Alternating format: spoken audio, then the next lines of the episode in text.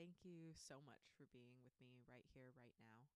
This is honestly my 30th time filming this introduction because it means a lot to me and I'm scared of messing up, but I've decided that I'm going to just roll with it because I'm doing my best and that is perfectly good enough. Um, you are listening to the very first episode of the Plant Peace podcast. Here, we're going to be reading chapter by chapter through my first and newest and latest book, Plant Peace. It is all about animal rights, activism, veganism, and how we can co create a better, more peaceful planet for everyone, humans and non human animals alike, through our everyday actions. The way we talk to others, the way we talk to ourselves, the products that we buy. Um, there's a lot of ways, and we're going to go through them in this book. It also has all of the recipes for my former restaurant plant that I'm super excited to share with you. And this is going to be more than just like an audiobook podcast. I really want to communicate with you guys. So, you know, any questions that you have, please ask them to me and I'm going to respond to them. Um, any commentary that I just kind of think of while I'm reading, I'm going to say, I'm going to have this discussion with you guys and elaborate in ways that I maybe couldn't in the book.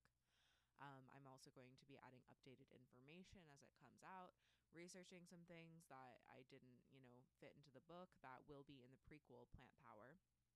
Um, and really just adding in whatever feels necessary as it flows, might invite in some. Um, guests to speak about topics that they are um, you know educated to speak on and yeah really just whatever happens, I think that there's a lot of potential with this podcast. So I'm really, really looking forward to starting, um, which is why it's taken me so many shots to start. So let's just let's go for it. Today, for the first episode, I'm going to be reading you through the note to reader, the introduction, and my journey to veganism. I'm going to be posting an episode every either Friday or Saturday ish. Um, I'm a busy person, but this is a priority. So uh, weekends, you will get every, you will get an episode of the podcast. so without further ado, let's begin.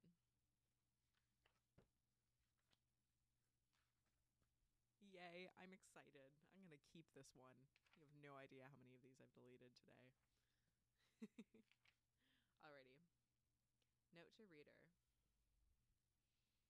Hello, love.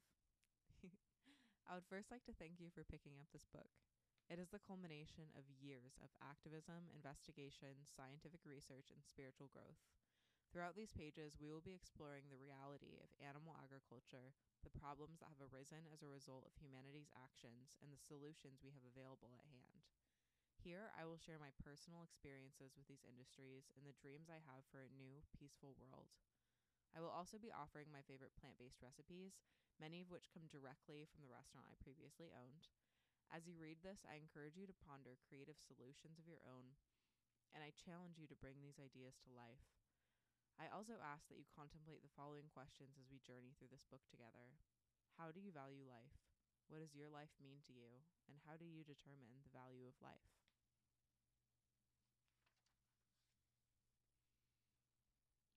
The introduction. Plant began as a seedling of an idea, planted, watered, and nourished by the wonderful people around me. I moved to Fairfield, Iowa to attend Maharishi University of Management, now Maharishi International University, fresh out of high school. I was young, ambitious, excited, and halfway across the country from everything I'd ever known before. It was the definition of out of my comfort zone. I came to school ready to make an impact. Back home, I had established an animal rights group called Peace, promoting equality, acceptance, and compassion everywhere. I had organizers back home that intended to continue holding events, as I was to start a new branch here in Iowa. I quickly learned that the weekly street activism I was used to wouldn't be the most applicable in my new home. This was mostly because I felt afraid. I was used to being surrounded and supported by experienced vegan activists, now I was deep in the heart of animal agriculture, and as far as I could tell, I was the only one with any training in this arena. I quickly made friends, many of whom were vegan or became vegan in the following weeks. I organized an event with some activists from out of town, and it was fairly successful. One thing that was abrasively clear to me, though, was that, besides those who had done this before, the newbies needed extensive training before we reached out to the public. Weekly peace meetings began where I created PowerPoints about different animal agriculture industries and presented them to the group. Then we discussed. Within this time period, I became restless. One day, I saw a transport truck full of pigs driving through town, and I decided to follow them. They led me straight into the depths of CAFO territory, which was a new term to me at this time. It stands for Concentrated Animal Feeding Operation, also known as a factory farm. It's the term the industries like to use because most people simply don't know what it stands for. Where I was on the road, there were miles of massive metal buildings holding tens of thousands of animals within these walls. That was the first day I saw the inside of one of these farms in real life. It was summer. The massive curtains that covered the fenced in windows were open, allowing the cries of the pigs, the stench of their feces, and the sight of their suffering to be seen. I looked into the eyes of these animals and I felt a part of me shatter. We did this to them. Unless someone rescued them from this facility, then this is where they would spend their entire life up until slaughter. That was, if they were so unlucky to live that long. To my right was a sight I had never witnessed before a dumpster full of rotting corpses. The conditions in these farms are absolutely horrific. So much so that many of the animals living in this confinement never make it out alive. I took pictures of those I could, printed them out, and showed up to a hearing in the courthouse 20 minutes later regarding the construction of a new mega CAFO near the town's main water source. Dozens of people flooded the courtroom, practically all of them opposing the facility. They cited numerous environmental issues and an increase in the disgusting stench that would often waft into town. All of these reasons were valid, but they just weren't why I was there. When I stood up, I brought up the perspective of the animals. I reminded people that the real victims of these facilities are those being forced to live and often die inside of them. All of the environmental effects are byproducts of an operation designed to be oppressive. The CAFO ended up being built. Worse yet, the council we begged to deny the permit fast tracked the operation. What's deeply unfortunate is that in a state like Iowa, where we have well over 10,000 registered CAFOs, Big Ag essentially owns the government.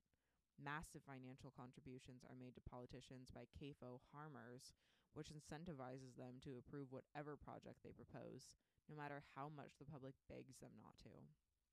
The night after my court hearing, my mind was racing. In one of these facilities I saw that day, there were well over a thousand individuals. I wanted to save them all. Unfortunately, that seemed quite impossible. A, because it's highly illegal, and if I was to get caught, I would most likely be charged with the Animal Enterprise Terrorism Act and jailed indefinitely. B, because I don't have a car big enough to fit more than one full grown pig, and that's a stretch. And C, because I would have nowhere to take that rescued animal. I, however, am not one to take no for an answer. That night, after a student government meeting, the idea emerged. What if we purchased the entire CAFO with the pigs inside, turned it into a sanctuary, and built an eco village from the ground up on the surrounding land? We could liberate all of those inside destined to be someone's 60 seconds of pleasure, regenerate the land, and provide a peaceful home where we can all live in harmony with the earth, animals, and ourselves. This place would be called home. Home became my final project in the Global Solutions class I was participating in and I dedicated everything to it. One major factor was money. I would need millions of dollars to start and complete this project, along with a community of people all motivated to do the same. In one of our peace meetings, we began discussing how we could possibly do this. Someone mentioned that we didn't have a vegan restaurant in town, and that that may be a good way to raise money, spread the vegan message, and build community.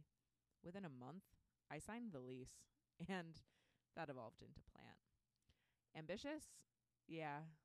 But I heard that a burger place was looking to rent it, and I wasn't going to let them take a location that appeared perfect to me at the time.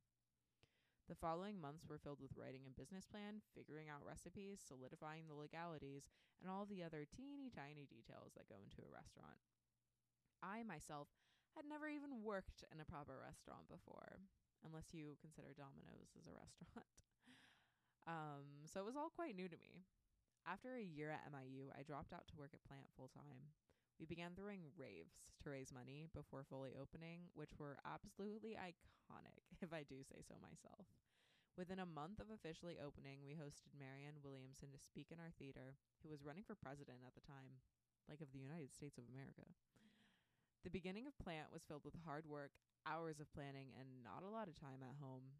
The idea of a restaurant had evolved into a community event center, theater, kava lounge, art gallery, and of course, a vegan restaurant. When we first opened, I had us open every day. Every day. Every day. I was I was crazy. From 11 a.m. to 9 p.m. most days. This schedule quickly proved fatal, and so we closed on Thursdays, which was when I had a mental breakdown and I was like I can't work every day week. Anyways, the many people that I hired quickly turned into a volunteer system due to my gross overestimation of how much cash flow would be coming in. And when the first wave of COVID 19 entered Iowa and we were ordered to do takeout only, I declared we would close for two weeks. In all honesty, COVID saved my sanity at the time.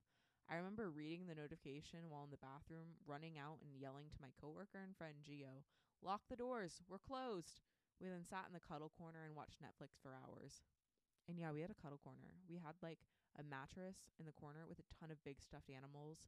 And sometimes I would just take a nap or people would come and just just lay down, hang out. It was great. It was fantastic. Um okay. COVID-19 hit about 3 months after we fully opened, which significantly impacted our plans moving forward. For a while, we offered carry out only, then eventually allowed people to dine in once again.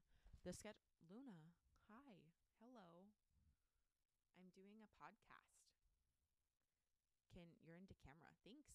Thank you. I'll just keep going. This is okay. This is on theme. Um for a while, we offered carry out only, then eventually allowed people to dine in once again.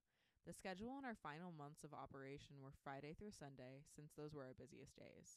This also allowed me time to simply exist and also pursue my other passion, which is Reiki. My partner Justin and I are both energy healers, so on weekdays we held energy healing sessions and weekends were spent at plant. This schedule was much more livable compared to how I started in the beginning. However, plant just wasn't what I imagined it would be. Many people warned me not to open a restaurant. They said that it has the lowest profit margins and it takes years to even make any money at all. I believed that plant would be the exception and that we would thrive. Now that I've been paying rent out of pocket for well over a year and working tirelessly to lose a lot of money, I see what they were saying. Sometimes the heating was more than the rent. The place was huge. I absolutely love Plant. I love the people who come in and the meals that we serve and the community that supports us. I love the art on our walls and all the parties we've thrown, events we've hosted, and the living vision that we are. A conversation with my mom, however, highlighted the ways in which I was giving way too much of myself for this business. The second part of my vision has always been to travel to various eco villages, sanctuaries, and organic farms around the world to learn from them. I want to know what works and what doesn't. I want to get my hands dirty and learn how to plant something that can feed my community. I want to learn basic animal care and the hows to of owning a sanctuary. I want to gather this knowledge so that when the time comes to build with my community, I'll know what I'm doing. I want to experience the world while I still can. So I'm going to. In this life, we never really know how much time we have. Every moment is a gift. And I realized that while I love plant dearly, it was no longer life affirming for me. Spending hours upon hours inside of a brick building devoid of sunlight was exhausting and consuming a majority of my mental space. I felt trapped. So I chose me, which is why I'm writing this book. As I write these words, it is March 17th of 2021. Plant closes almost exactly a month from now. Writing that feels weird, but it's the reality of the situation. I didn't want to simply leave the people I love empty handed, so I offer you this book. It contains all of our recipes, as well as vegan resources and information on activism and animal agriculture. The next section of this book will be that. If you're wondering why I am vegan or why this mission is important to me and many others, then I ask you to read on. I miss plant a lot. Like a lot, a lot but I'm also very grateful for the freedom it provides me, both literally and financially. So that's nice. Alrighty. Whew. My journey to veganism.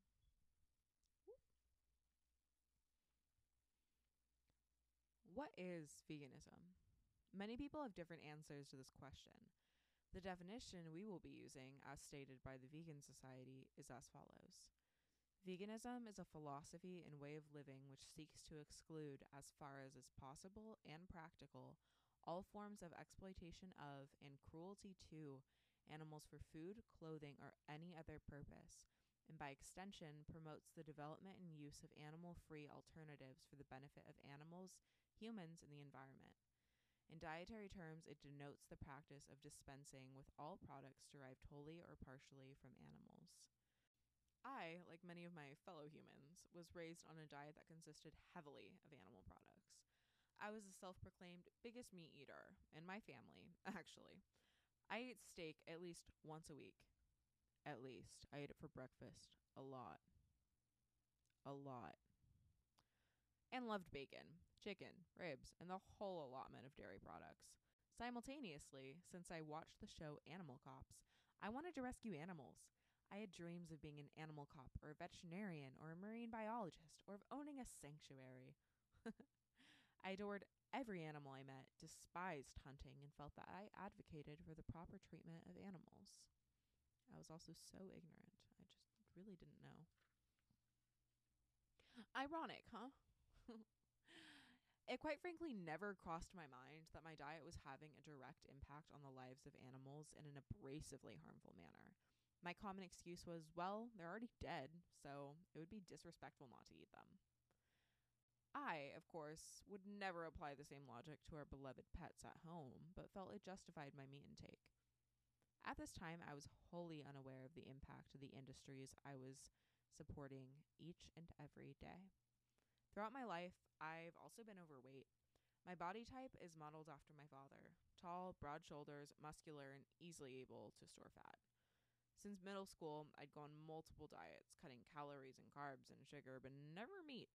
That literally never crossed my mind. Nothing ever seemed to stick. By the age of 13, a doctor informed me that I was pre diabetic, had high bad blood cholesterol,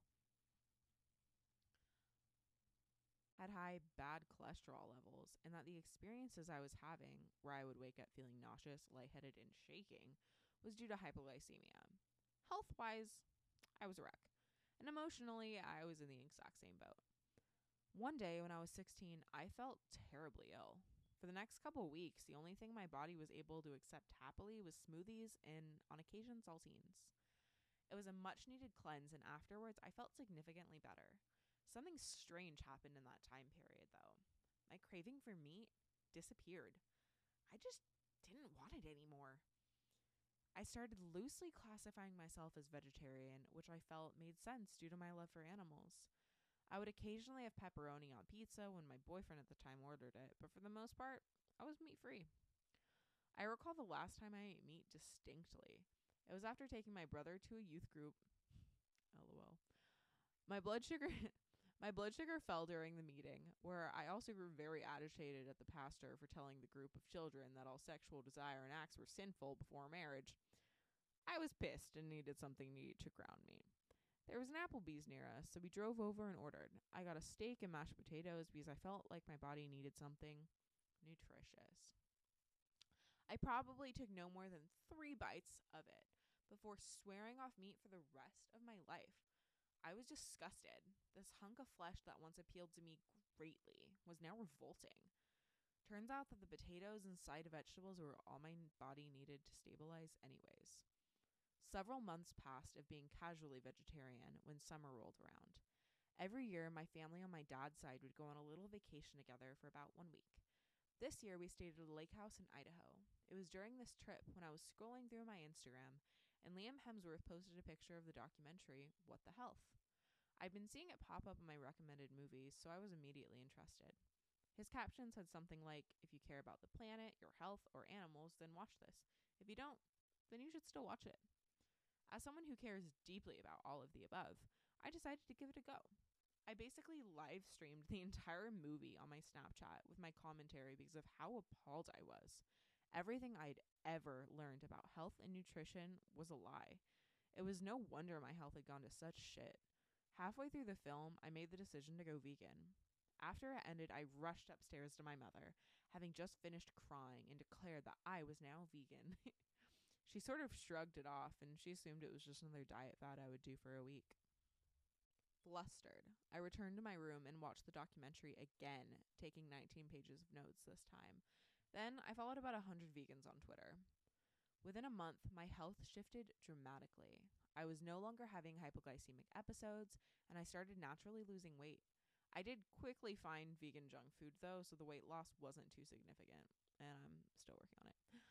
Um, what was significant, however, was what happened internally. When I got my blood drawn, it showed that I was no longer pre diabetic and my cholesterol levels had left the danger zone. This made sense when you factor in that cholesterol is only found in animal products.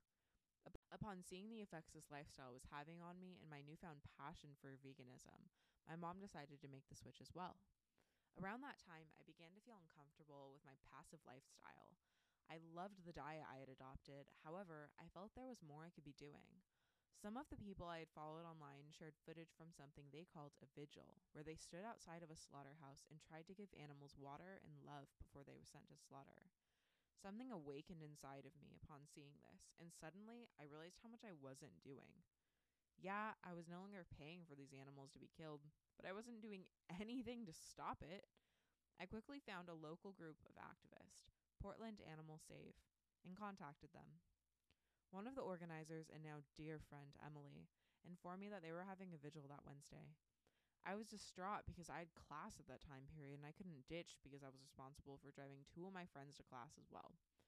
We were all in something called Running Start, a program where you take college classes your last two years of high school, so we drove about a 25 minute commute together. I promised myself that I would go to the one occurring the following weekend, and that night engaged in a documentary called Earthlings. It shattered me. This film, which you can watch for free online at nationearth.com, and you should, clearly shows the reality and depth of the animal industries, ranging from animals raised for food, clothing, entertainment, companionship, racing, and, and cosmetic testing. A majority of the information shown to me was completely new to my world, and it made me realize just how important taking action is. It is literally a life or death decision. The next day, I drove my friends to class and sat in the hard seat, listening to our teacher talk about human evolution and feeling a panic attack build. My attention wouldn't leave the clock. I watched the time get closer and closer to the start of the vigil, and I felt my guilt creep in for not being present. There were animals at this very moment being sent to slaughter.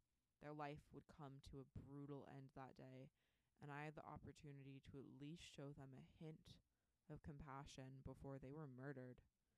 When class ended, I left.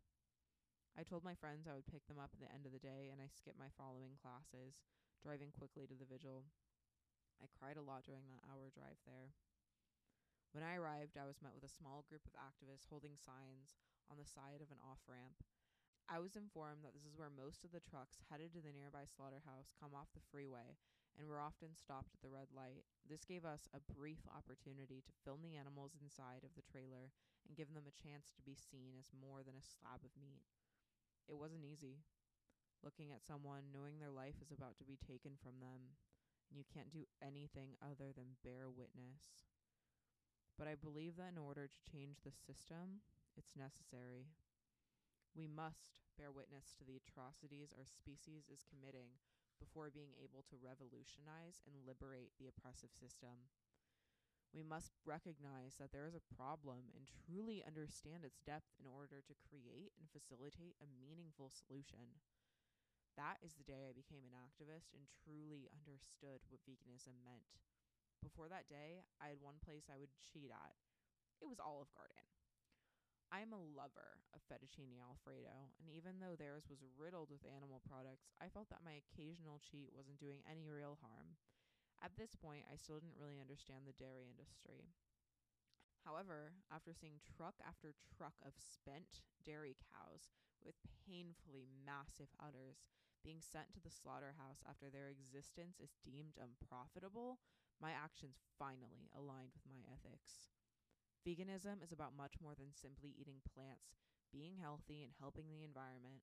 It's often all of those things, but its scope is much greater. Veganism is a liberatory lifestyle, one that aims to transform the violent system we operate within into one of peace. It focuses on abolishing all forms of slavery, that which is done unto non human animals, humans, and the environment. The scope of harm that these animal exploitation industries have caused is enormous, ranging from the obvious violence unto animals to the exploitation of workers, degradation of our earth, pollution of our waters, and deadly effects on our bodies. That is what we will be addressing next. But before we do, I would like to preface with an ounce of hope. We are all creators, and we have the potential and capability to make great impact on those we connect with and, and the planet we call home. We have the power to change lives, influence minds, love fiercely, and devote ourselves to causes we feel called to. For many of us, when we look at the state of the world, we see chaos. Sometimes I'm overwhelmed by the immense amount of suffering I see. It happened quite a few times while writing this book, in fact. There will be many scientific estimates I will be mentioning in the following chapters that feel quite doomsday and truthfully, they can be. That, however, is only if we continue on this path. I believe that we are powerful beings. We have the power to love and to hate, to destroy and to create, to care for and to exploit, to help and to harm. We have the power of choice, and our choices are interconnected with those we share this conscious experience with. Our choices have a seemingly never ending domino effect that can and do completely alter the timeline we are in alignment with. Quantum physics teaches us that infinite possibilities exist in every situation, some of which are predictable, while others transcend our wildest dreams. A future in which we plant billions of trees and tend to the earth, care for our fellow earthlings, and live in harmony with one another is within the realm of these possibilities as is the timeline in which we nuke ourselves into oblivion, either with literal nuclear weapons or by continuing our harmful behaviors and passive patterns that essentially require our planet to abhor us. The latter is receiving a mass amount of attention currently, but I worry that this is a dangerous form of mass manifestation. I, for one, am actively choosing to live in the former reality. I believe in us. One person has an insurmountably large impact we affect each and every being we come into contact with. The scope and scale of that effect depends greatly on the depth of that interaction. Think about that one person you know who just seems to be a beaming ray of sunshine. When you're around them, you almost can't help but to be happy. Their energy is contagious, infectious, even. Imagine if we all radiated that kind of love. Imagine if hope spread faster than any virus ever could. What would that look like? a world where we support one another and achieve our goals, a world where we care for our neighbors, including our non human ones, a world where most people hug trees and kiss the ground with their bare feet, a world where healthcare is holistic and our diets are filled with the colors of the rainbow that grow freely on our beautiful earth, a world where we are warm to those we have never met and welcome them into our hearts excitedly, a world of true peace and boundless prosperity. This world is possible. Would you like to see it come to life? I would love to build this world with you. In order to do so, I feel that we are in need of a comprehensive understanding of the state of the world now and the areas that are in desperate need of loving transformation. This next section of the book will be overlooking the effects our actions have on the lives of trillions of animals around the globe, some of which may be in your backyard. I do not intend to frighten you with this information, but to inform you so that as we move forward, we can do so with a clear goal and mutual understanding of why certain changes are necessary in order to actualize this vision of world peace. I ask you to be present and reflect on what I'm about to share with you. Do further research into what you feel called to and ask questions. Write them down.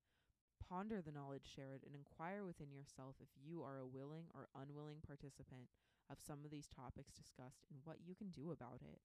Please keep an open mind and hopeful heart as we dive in.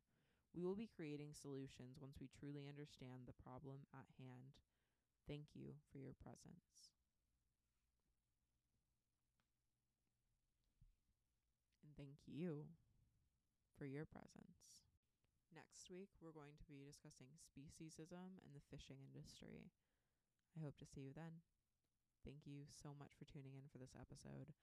I am really looking forward to continue learning and growing and evolving and hoping with you, hoping and dreaming for a really peaceful planet, a truly, genuinely peaceful planet.